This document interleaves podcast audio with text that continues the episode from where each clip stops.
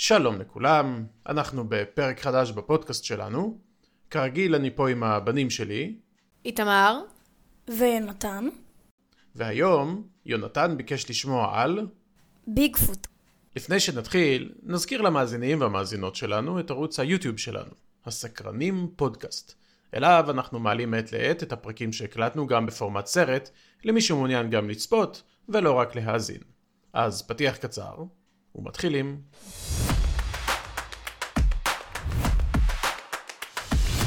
הסקרנים.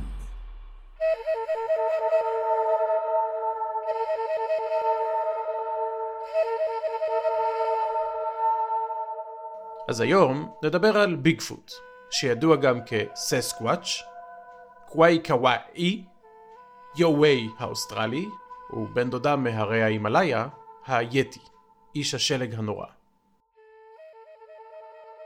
מה בעצם אנחנו יודעים על היצור המסתורי המכונה ביגפוט, שמשמעותו רגל גדולה? ראשית, השם הזה ניתן לו רק בשנת 1958.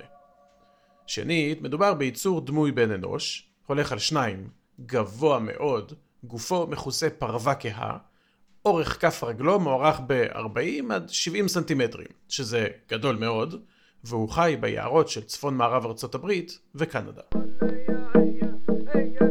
דיווחים על יצורי ענק קיימים כבר מאות ואלפי שנים במסורת הילידית בארצות הברית.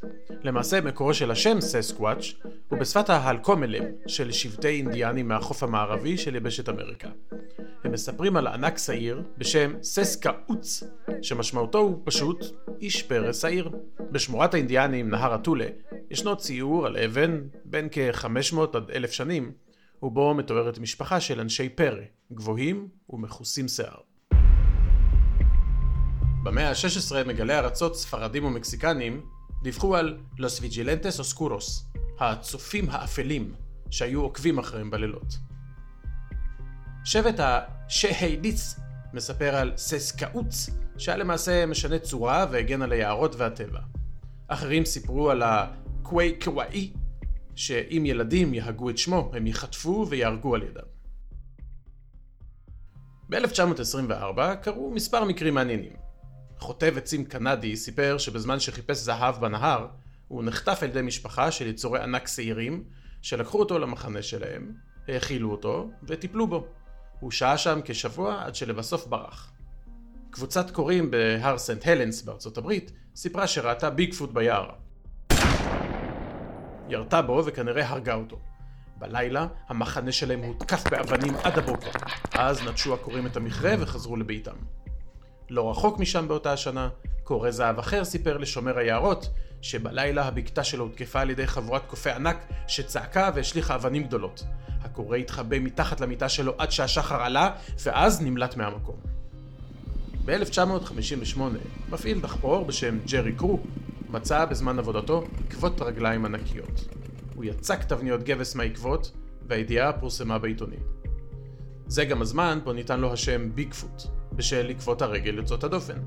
הידיעה התפרסמה בכל העיתונים הגדולים, והעולם החל להתעניין בתופעה המסתורית.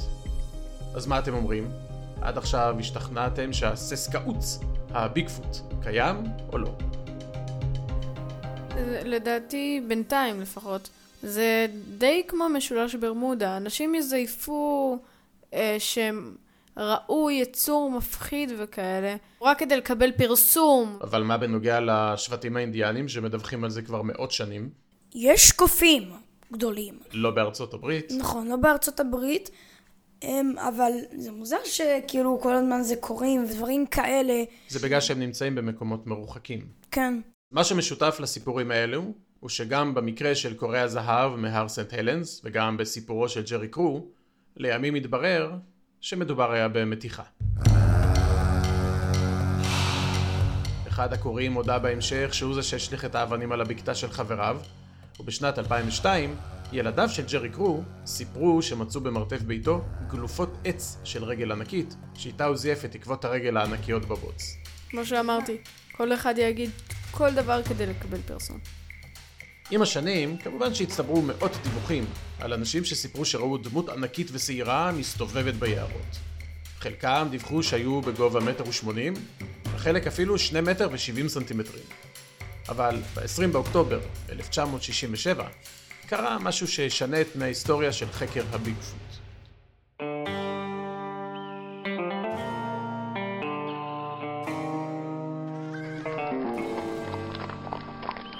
שני חברים, רוג'ר פטרסון ובוב גימלין, יצאו לרכיבה לאורכו של נחל בלף במדינת קליפורניה שבארצות הברית. בסביבות אחת וחצי בצהריים הם סיפרו שמצאו עץ ענק שנראה כאילו נעקר ממקומו ושכב על צידו לאורך הנחל. ברגע שהקיפו אותו השניים, הם ראו מהעבר השני של הנחל, על הגדה השנייה, דמות גבוהה ושעירה, פרוותה כהה, צועדת לכיוון היער. הסוסים החלו להשתולל, ופטרסון נאבק שניות ארוכות בסוס שלו בניסיון להרגיעו. הוא שלף מהאוכף את המצלמה שלו וירד במהירות מהסוס. הוא החל לרוץ לכיוון הגדה הנגדית תוך שהוא קורא לחברו גימלין, חפה עליי! גימלין מיד שלף את הרובה שלו ודהר עם הסוס אחרי חברו.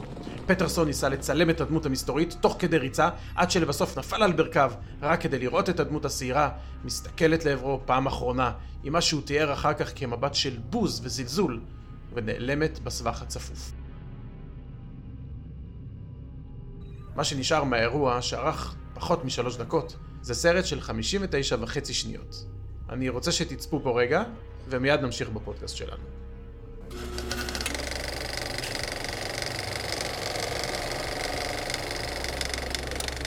נו, מה אתם אומרים עכשיו שראיתם את הסרט?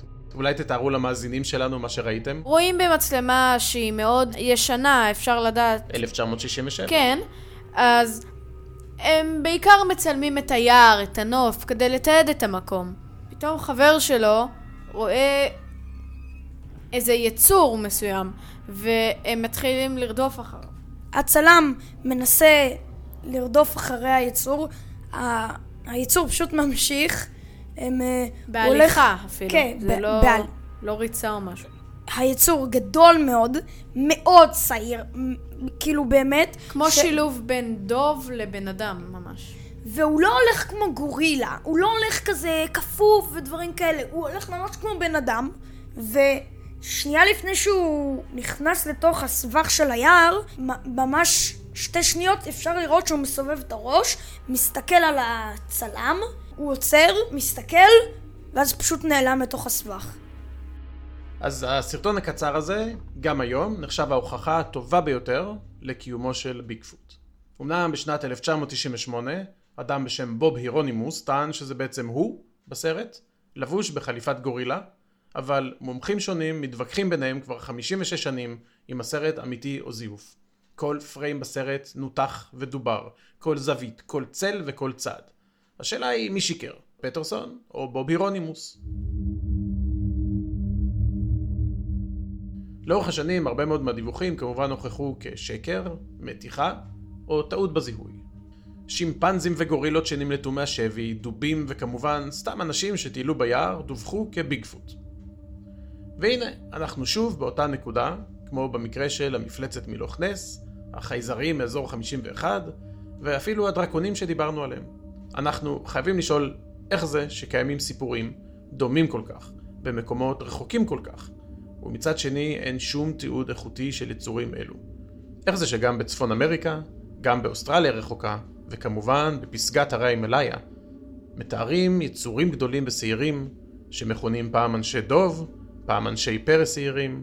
איך זה שהיום, כשהיערות מצטמצמים ומתמלאים בטיילים עם טלפונים חכמים ומצלמות איכותיות, עדיין אין תמונה או סרטון אחד, חד ואיכותי, שמציג ביגפוט? מה אתם אומרים? אחד, או שיכול להיות באמת שזה איזה מישהו מחופש לגורילה, רק לא חייב להיות הבן אדם שטען את זה. ואם כן, זה ביגפוט. הסיכויים שהוא חי היום, וחי כל כך הרבה שנים, קטנים.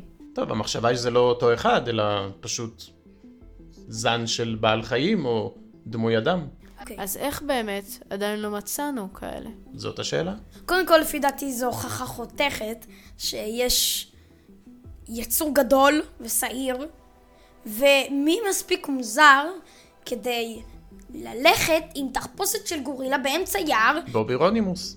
מה, כדי להטעות אנשים? מי אמר שהבן אדם במקרה היה מחופש לגורילה ועבר שם. מי אמר שזה לא הם פשוט החליטו? נעשה איזה בדיחה על העולם. הרי אף אחד לא באמת יודע אם היה איתם עוד מישהו.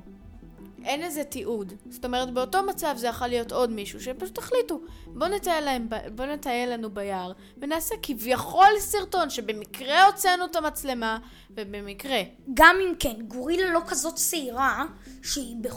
כאילו היא כן שעירה, אבל היא לא עם שיער כל כך כאילו עבה וגדול. אני חושב שהשאלה היא לא הפרווה, אלא הגובה.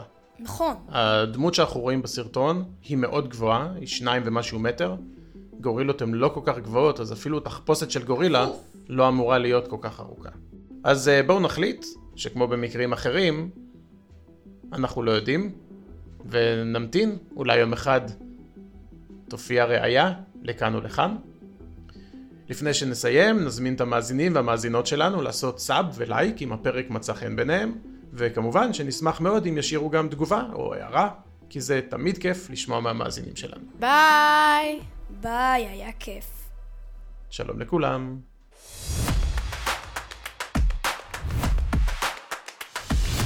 הסקרנים